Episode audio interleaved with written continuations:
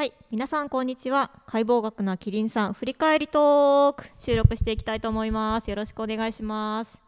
はい、今回こちらの配信は博多南インタビュアーズトーカーズ言葉中川 NRS ラジオより発信しています。どうぞ皆さんよろしくお願いします。本日お届けしますのは先日解剖学なキリンさんでナビゲーターを務めましたフリーの研究者をしております井上恵理子とはい、えー、アシスタントを務めました、えー、コミュニティプロデューサーの脇山理子でお送りいたします。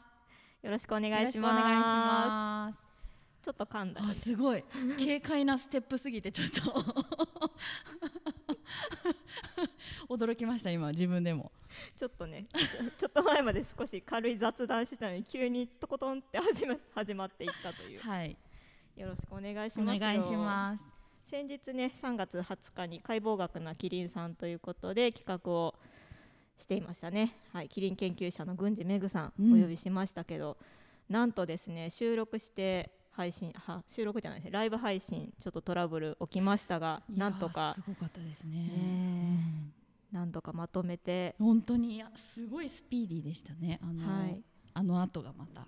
ねなんと2時間も収録してたという ことでしたが結構たくさんなんか学びがうん。あったような時間だったかなと思うんですけども、リコちゃんにアシスタントとして私のお隣にいていただいて、は あもう安心するって思いながら、本当ですか？はい、やっぱ隣に1人いると違いますね。で私結構なんかドキドキしながらうんうんうんもう終始迎えてたんですけども、アシスタントをしていただいたリコちゃんから見てなんか、まあ、こういうとこが印象に残ってるなとか後から振り返ってこういうとこ良かったなっていうところがあれば、今日聞いていけたらいいかなと思っておりますが、どんな感じですか？なんかですね私はその研究者さんとお会いして喋るっていうことが多分人生で初めてだったんじゃないかなと思うんですけど、なのであのキリンの生態みたいなお話もすごい面白かったですし、うん。あとはなんかあのさっきちょっと話しましたけど鳩のこう鳩がなんでこういう動きをするかみたいな。こういう動き。これ音声だけですからね。そうですね。あの鳩がこうなんていうんです。首首を動かしてこう歩いてるそうはい。のがなんでなのかみたいなお話とかがへえそうなんだっていうその日常の日常でこう一緒に生きている生物動物たちが、うなんかこうそういう風になってるんだっていうのがあのまず面白くて。うん。動物園とかあとはその日常生活の中で見るっていうことしかなかったので、うんうん。その生態とかそのなんていうんですかね。あのう動きの謎に迫るみたいなのがうんうんうん。すごく面白かった。まず面白かったなってなるほどなるほど。思います。なんか今回やっぱ解剖学っていうところがうんうん。キーポイントになってるかなと思ってたんですけど、うん私もその動物の動き改めて聞いて面白かったんですけど、うん。なんか鳩を見る目変わりました？いや変わりましたというかですね。私はもともと実は鳩がちょっと苦手で。あ の鳩ってこうあの本当にこう不思議な動きでう前に進むので、うんうんなんかなんなんていうんですかねその多分理解できないからいちょっと不思議すぎて嫌だみたいな気持ちも多分あったと思うんですよ。であの人間ってこう首でこうやって動くわけじゃない。またこうやってって言ってる。首をこうえな,、今ね。なんだっけ？な鳩は首を前後にはいはい。動かしながら歩くけど、そうですそうです。人は違うということですね。そうです。はい。はい。あのだから多分その分からないから奇妙なものと思っていた部分があるんですけど、うん。私ほほとんど毎日ぐらい鳩見てるんですけど、うんうん。なんかあのお話を聞いてからあの直視できないんです。よ私あできなかったんですよ鳩のことを。あ以前はね。はい、うんうん。以前は。なのでなんですけどあの配信が終わっあの収録させてもらってお話聞いて、うんうん。あのちょっと不思議に思って鳩の動きを見てみるみたいなのがあの本当次の日にできて、うんうん。やっぱりねみたいな。やっぱり。こお前のことはこっちは分かってるぜみたいな。ち ょそうやって動くんでしょみたいな。っとと怖くなくなったの？若干。でもやっぱこういきなり飛び立たれたりするとちょっとびっくりしますけど、うんうんうん。でもなんかその動きの面白さみたいなのは、うんうんうん。なんか以前より全然感じることができて面白いなとう思って。んなるほどでます。ねうん。そうなんか解剖することで見えてくるものみたいなね視点を今回は結構たくさんいただいたんですけど、ついねキリンの話なのに鳩の話に行ってしまうぐらいそうですね。面白かったんでキリンの肩こりの話なんかもありました。ね、あそうですね、ね、そうそう。あのーうん。会場からのご質問あの前か、うんうん。前いただいたご質問でねあの肩こりしないんですかっていう質問をいただいて確かにって思いました まず肩ってどこなんだろうみたいな、うんあのお話もあってうんう、ん。うん面白かったですね。そうですよね。なんか研究研究していく中で、うん。まあ、郡司さんが疑問に思うこともあるだろうし私たちがねすごい疑問に思ったことがいくつかなんか解消されたような時間でもあったし、今回 NDL アカデミックは研究者の考え方、まあ、疑問を持って情報を整理してそれを分析比較して仮説を立てて実験して、論文なんかで共有していくっていう考え方の流れを見ていきたいなというところで結構たくさんの視点とかなんか考えることとか、考え方とかもらったなっていう風な印象があるんですけど、なんかリコちゃん的にこれはすごいなんか響いたなというかいうのはありますか？あなんかですね私がその一番心に、今回のイベントで心に残ってるのはあの郡司さんがその小さい頃にうん。その好奇心というかこう好きなことを追求する環境があったというか、うんうん。あの好きなことをどんどん研究していくというか学んでいくことができる環境だったっていうお話がすごくあの素敵というかお面白いなと思ってお聞きしていて、なんかあのーお話の中で、えっと、学校の勉強が実は苦手だったみたいなお話があって、それってこう一般的に見ると学校の勉強についていけなかったりとか、うんうんうん。あとはなんかこう宿題しなくて親に怒られるとかうんうんうん。って結構こうあることなはずなんですけど、うん。それをこう逆にというかあの逆に好きなことにすごく集中してあのなんていうか学びを進めていくっていうことが今のこのお仕事につながってたりとか、うんうんうん。あとはこうこうやってこう人人のというかこう社会の役に立つというか,、うんなんかそういうものに変わっていくっていうなキャリアのなんていうの作り方みたいなところがすごいキャリアの作り面方？キャリアの作り方ってなんかかっこいいですね。なんかどの辺がやっぱキャリア感がありまし白いいやなんかあの私は、た、うん。そうですね。あのその研究者さんで、えー、と接することがなかったからかもなんですけど、その一つのことをこうう探求していくとか、うんうんうん。あのうん学びを深めていくみたいなことが仕事になるでうんうんあのなんかこう自分の好きなことでが人の役に立つとか、うん。社会とか世界の役に立つみたいなお仕事になるってすごいなんか素敵な働き方というか自分のこうなんていうんだ人生のなんていうんですかねキャリアの生かし方を別の言語で今言おうとしてるんですけど。人生のなんかこうあ歩みとしてあそういう歩み方もあるんだなっていう、んんん。なんかのを感じましたすごく今回のイベントで。なんかこれから歩んでいくのにすごい参考になったなみたいなところありました？あえっとですね多分、うん。自分が一つのことを深掘りをするっていうのがは多分無理だと思っていて、うん。私はあのどちらかというとこうひ広く浅く なんで笑ったの？いいじゃん。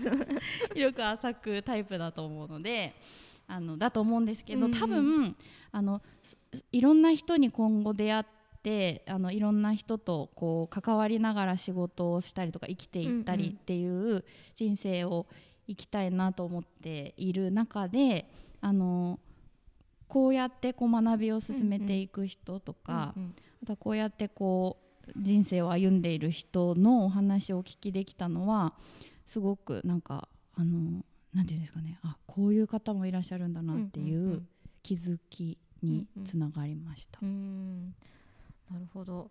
そうですよね。異分野の人というか、うんうん。せ接してない職業の人とかってありますよね。ありますね。うん。えでもそれで言うとそのえりこさんは研究者さんうん。だと思うので、なんかこう共感できることとかありましたか？今回。の。あありましたね。やっぱりその私は解剖学は専門ではないけれど海の生き物の体の作りとかはうん。なるべく熟知しようと思ってウニの尻の穴がどこにあるのうかとか。ん。口の形はどうなってるのかとか、うん。うん。歯の長さはどれくらいあるのかとか。そういうことはもう頭には入ってるんですけど。それを郡司さんの解剖学の視点で見た時にあこういう理解の方法もあるんだとか。私はその比較をあまり今までしてこなかったなって改めて思ったんですよ。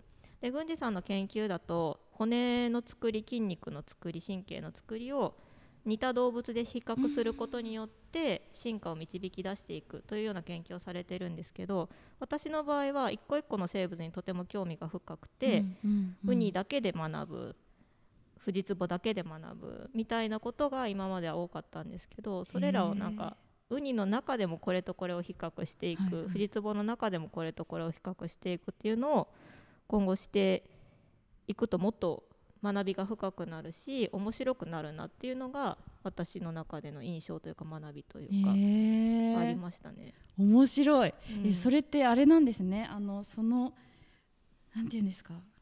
タイタイプがやり方が違うんですね。私はなんかこうひ比較対象が基本あのあるものだと思ってあのなんていうんですかこの解剖学なキリンさんでうんうんうん。初めてこの研究者さんがこういうふうに解剖してるっていうのを知ったので、うんうん基本的にはどんな生物を解剖解剖というか、まあ、あの深めていく時も、うんうん。比較対象があって比較を進めていくものだと思っていたんですけどセオリーがあるようはいなイはいはい。メージですね。だ多分そこは郡司さんがやられてるのが、うん比較解剖正式には比較解剖学というジャンルでうん。解剖学の中にもいくつか種類があってアプローチの仕方がいろいろあるんですよ。うんうんうん。で今回のこの NDL アカデミックで出してるような疑問情報整理分析比較というところにも当たるかなと思うんですけど解剖するにしても筋肉のつながりを見るタイプの人と、骨から見る人と神経のつながり動きうんいろんな視点があるじゃないですか、うんうん。それを一括りに解剖というけれどもそれを比較したら比較解剖学だしうみたいなところで私のその海の生き物への興味とかも比較をしなくても分かることものすごくたくさん。あるし基本的にその人間を元にしてウニを見たりすると え尻の穴ここなんて 思ってそれは確かに比較かもしれないけどそこから分かることはウニ同士を比較するものとまた全然違うじゃないですか。うんそういう意味でなんか比較ということだけに関して見てもとても学びのある時間だったなと思いました。うんうんうん、うん。なるほど。面白い。初めて知りました なんか研究者はそんな難しいことはやってないんですよ。好きなものを見て好きなものを比較してうん。違いがあることに感動して、うんそれをなんか、なんだそうそう違いがあることに感動してそれなんだろうと思ってどんどん他のことを調べていくうちに、うん結果最初の疑問が解決するみたいなことは結構たくさんあって、うん。でもそれって多分日常にも同じようなことはねあってなんだろう、まあ、好きな子にアプローチするのにいろいろ調べたりとかする中で、大好きな映画が見つかったりとかなんか新しい趣味ができたりとか何かをね解決したりとかなんか知りたいって思ったうん。途中の過程ってやっぱとっても大事だなと改めてなんかね思った時間でした。ううん。んうん面白い。うん。面白かったねって。いやなんか今あの改めて思い出してうんうん。あの面白かったなと思って。うんうん。私なんかすごいあの学生さんが参加していただいて、うんあの配信もそうですし当日会場にいらした方の中にもいて、その進路に迷ってる学生さんとかもいらっしゃったりして、うんそね。その進路に対する考え方とかそのせんなんか勉強の仕方とかも、うんうんうん。あのおっしゃってたんですけどすね。すごいそれもねあの興味深かったですね。うんそうですね、うん。なんかそこはなんか研究と関係なさそうな印象ではあるけども、おそらくそういう経験を積み重ねたからこそ今のなんか生き物への接し方とか解剖するねいご遺体に対する接し方とかそういうものがやっぱり培われてきたんだろうなっていうのがすごくなんかじんわり伝わるような、ね、言葉選びもとても丁寧にしてくださってう、ん、綺麗でしたね。まあ、ちゅもちろんそれは中学生からわかるだろうなって、うん。うん。うんうん。伝わる伝わりやすい言葉を選んでくださってたなっていう印象でした。そうですね。うん。じんわりしちゃって、うん。なんかもう配信中も結構じんわりしてる時間多かったですよね。最後の最後の方まであの感動的にこうなお話というかあの、うん。をしていただいたのもあって、うんうん。ちょっと今それを思い出して、そうだった。そうだったってすごい思った思ったのとなんか、まあ、にに人に対してもですけど、うん。動物そのこう研究していらっしゃうんうんる動物に対しての、うん。うんその尊敬というかあの大切にうんされているからこそうん。の,、あの表現だったりとか、うん。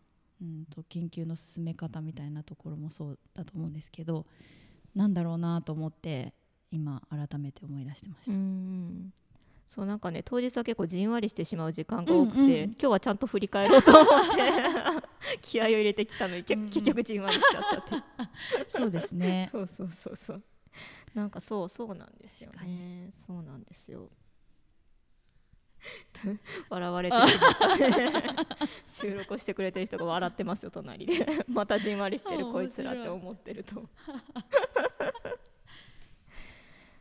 なんだろうそうですよね。そうなんですよ。実際 なんかねじんわりしすぎてもっと郡司さんに切り込めばよかったと思ってうんうんうんうん。ねちょっと反省も残ったんですよね、うんうんなんかその部分を次回はぜひもうガンガン聞いていこうかなと思って、そう。でもなんか、うあの私そうそうあのこの NDL アカデミックうんうん。のあのここあのなんていうんですかこの流れ疑問を持って情報を整理して分析比較して仮説して実験して共有するってこう流れを、うんうん。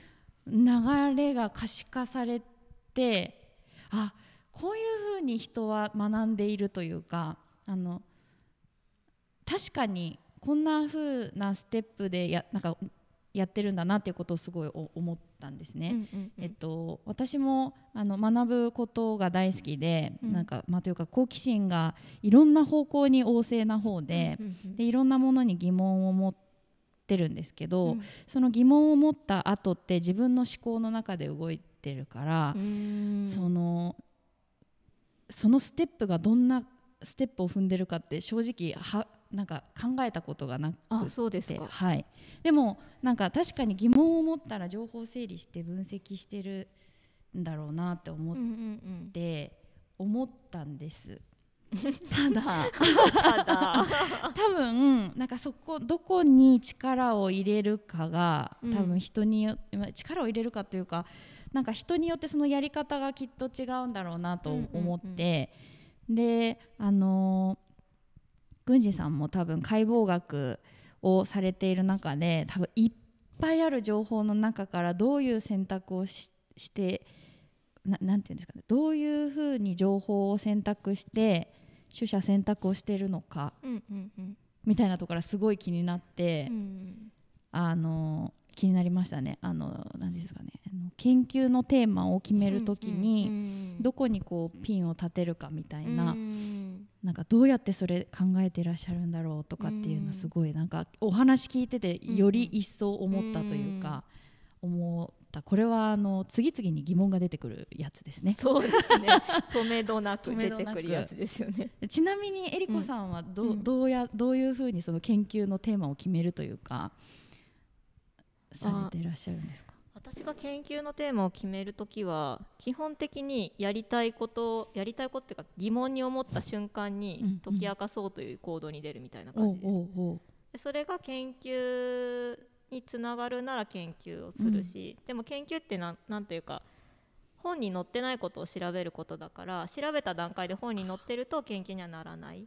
からその調べてあそうなんだって分かった時点でそれは終わりでしょ、はいはいはい。でもあそうなんだってならなくてどこを調べても論文としてなってないとか、はい。本として出てないとかっていうとこが分かった段階で研究になっていくというか、そうなんですうね、ん、そうなんです。だから研究というのは本当に難しいというか本当になんていうか未知のことを解き明かしていく最終的にですね。っていうなえーっていうのを最終目標にしてプロセスを組んでいくような形なので郡司さんの場合はキリンの首がなんであんな角度まで動くのかっていうのは、うん。今まで誰も論文読んでも100年前に遡って論文を読んでも書いてなかった、まあ、もっと遡っても読まれてると思うけど決定打が書いてなくて、うん。ヒントがのような論文はいくつかあったけどもまだ確かな情報ではなかったっていうのを突き止めた上で8番目の胸骨の動きに注目をして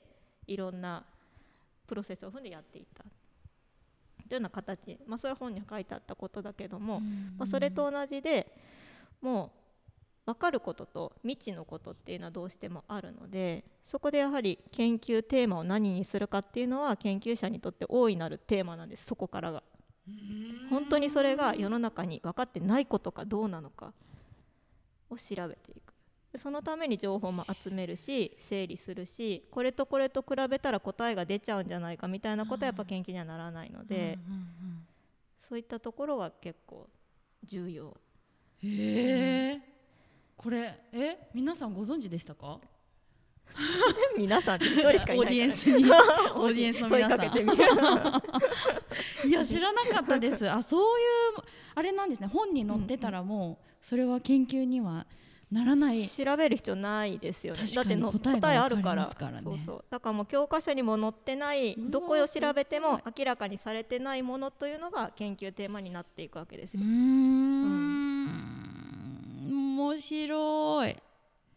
そっかじゃあその研究テーマになるような事柄に出会うっていうのがその研究者さんにとっての楽しみというかワクワクみたいなところにも出会った瞬間感動ですよね。うわ えこれ何？って調べて。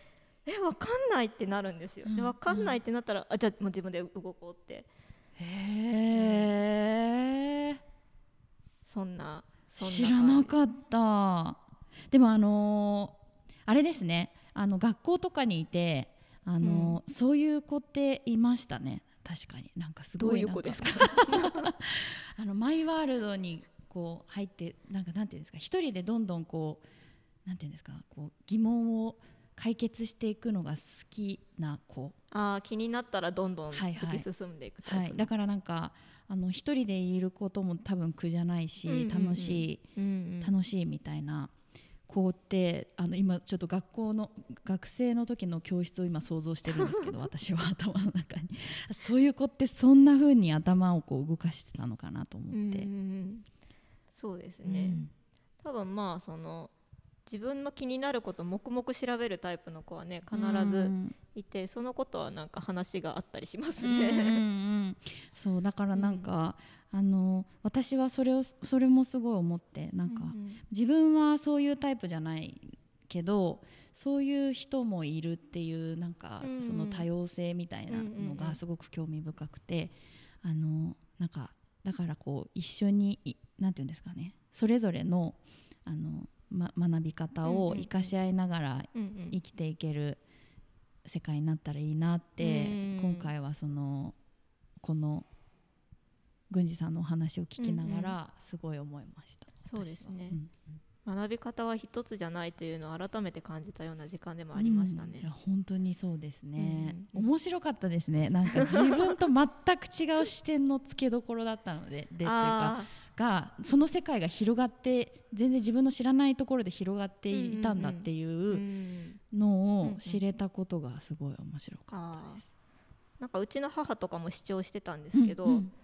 いやー私たちの見ず知らずのところでいろんなことを調べてくれてる人がいるんだねって言ってていや本当あまあにそうですね。確かにそういうそういうことも言えるなと思って、なんか見えないっていうかその当たり前に成り立っているものたちのうん。奥にうん。いろんな人のこう知恵とかうんうん努力があるんだなってうん思います今。ああそうですよね。さっきその本には載ってないことを探していくうん。ことっては簡単に言いましたけどということは世の中にある本は全て研究から成り立ってるんじゃないかとも言えなくもない。図鑑とかもねそうですけど。確かにそうですね、そう思うと本当にたくさんの人のおかげでいろんな知識を私たちは得てるんだということを改めて感じるような時間でもあったかなとはい。思ってた。ちなみに私は今またじんわりしてます。もうすぐじんわりしちゃうんだから。いやなんかうんありがたいですね。うん。今のじんわりポイントはどの辺ですか？いやいやいやその本当あれです。あの私本も好きなのでよく読むんですけど、うんうんなんかあのそのう裏側にうん。多分いろんな人が携わっていて、うんで多分、まあ、ももう物事全ての物事って一人では成り立たないっていうのはあれですけど、うんうん。なんか一冊の本にもいろんな人の手がうんかかっているのかと思うと、うん。なんかそれでじんわりしうました。ん。そうですね、うん。この今回のお話の中でもこの研究をしながらなんだろう。えっといろんなこんな職業の人がいるのかっていう出会いがいっぱいあったって言われてて、うんうんそうですね。そうでした。私たちの日常の中でもそういうことはたくさんあるんだなというのを改めてね見回しながらいや本の表紙作ってる人とか、うん。この本の紙の材質とか、気になりだしたらもうどんだけの人の、ね、手を介してここにやってきてるものなのかというのをね改めて見えたりしますね。いや本当そうですね。で、うん。本としてみその表層で見えてるものはもちろんなんですけど、うん。今あのえりこさんおっしゃったそのその知識がこう表層に出てくるまでにまたこう研究を重ねてきてくださった方がいて、なんかそれにしかも協力をされた方も多分いっぱいいて、っうんうん。て思うとうん。なんかいいいいよまたじんわりしてる じんわりラジオっていう。じんわりラジオでしたね。いいです ちょっとじんわりラジオでやってもいいですかね、かねあのぜひ続編を続編。いどんだけ収録じんわりしながらしてるのかって話ですよ。まあ今回はその解剖学なキリンさんということで、キリン研究者の郡司めぐさんに解剖学な視点からね考えることとか思うこと。で郡司さんの子供時代にまで迫ってうん。見た企画に、ねなりましたけども次回どんな企画かというとこれも楽しみですよね。次回は7月11日の土曜日3時から4時半で「行動学な魚さんたち」というタイトルでございます。行動学という分野がまたあったんだという気づきでしたそうですよね。はい。なかなか学問に触れるということがですね私も大人になってから学ぶの結構楽しくなったタイプなのでうん。学問面白いねと思いながら解剖学行動学とやってきましたけど。行動学って聞いただけでどうですか？私はすごい気ていうかそ行動学というものがどういうものなのかがすごい気になりますよね。でそれが動物なので人間でいうと行動人間行動学みたいなのってあるんですかね？あああると思いますよ、うん、動くも行動するものを分析していくという学問なので、えー、面白そう、うんだって その理由とかが分かるってことですよね。こう動いてるのはうん。こういう理由があるからだみたいな、なんか次回お呼びする川端さんうん。大学の先生なんですけれども川端さんは逃げるっていう行動にすごく気になる。逃げるが気になる先生で、はいはいはい。でいろんな生き物も魚も同じ魚魚って一括りに言ってもかんあー、えっと、種類によって全然逃げ方が違います。あの体が大きい魚もいるし小さい魚もいるし尻尾が大きい魚もいるしうん。短い魚もいるじゃないですか、でもなんか共通点が逃げ方にあるんだみたいなところを今見てらっしゃる先生へでー面白い。なんかカニも見てるしエビも見てるしウミガメも見てるし、うんうんうん。なんかいろんなそれこそリコちゃんのことじゃないけどいろんなものを興味を持って面白いと思って調べてうん。今の形にたどり着いてるタイプの先生なので一つを深くとはまた違った視点で楽しんでいただける時間になるんじゃないかなと、面白い。思い次回はおそらくいろんな生き物がスライド上から 登場する予定でございます。面白い。楽しみですね、ぜひ楽しみにしていただきたいと思います。うん。こちらはまた近くなりましたら募集をね開始したいと思います。で今回のですねこの NDL アカデミック解剖学なキリンさんアーカイブ配信をあの事前にチケット買っていただいた方にしてたんですけれども、うん。結構もうねかなり面白い話伺えたのでこう別途ですね録画配信というかアーカイブを配信したものを別途チケットとして販売しようかなと思って、うん。今準備をしています。今日の今日というか4月1日からおそらく販売ができるかとお 思われますのでぜひですねこのラジオを聞いていただいておっとちょっと聞いてみようかなという方は、PTX の方にアクセスいただければいいかと思います。こちら概要欄にリンクの方後で貼っておきますのでぜひ見ていただければと思っております。でリンク先のチケットページにはですねこんなことが聞けますみたいな一覧全部聞いて書き出しておりますのであの質問項目だけでめっちゃありました ね。はい、書いてある倍以上の情報入っておりますので、うん。はい、そちらご覧いただければいいかなと思っております。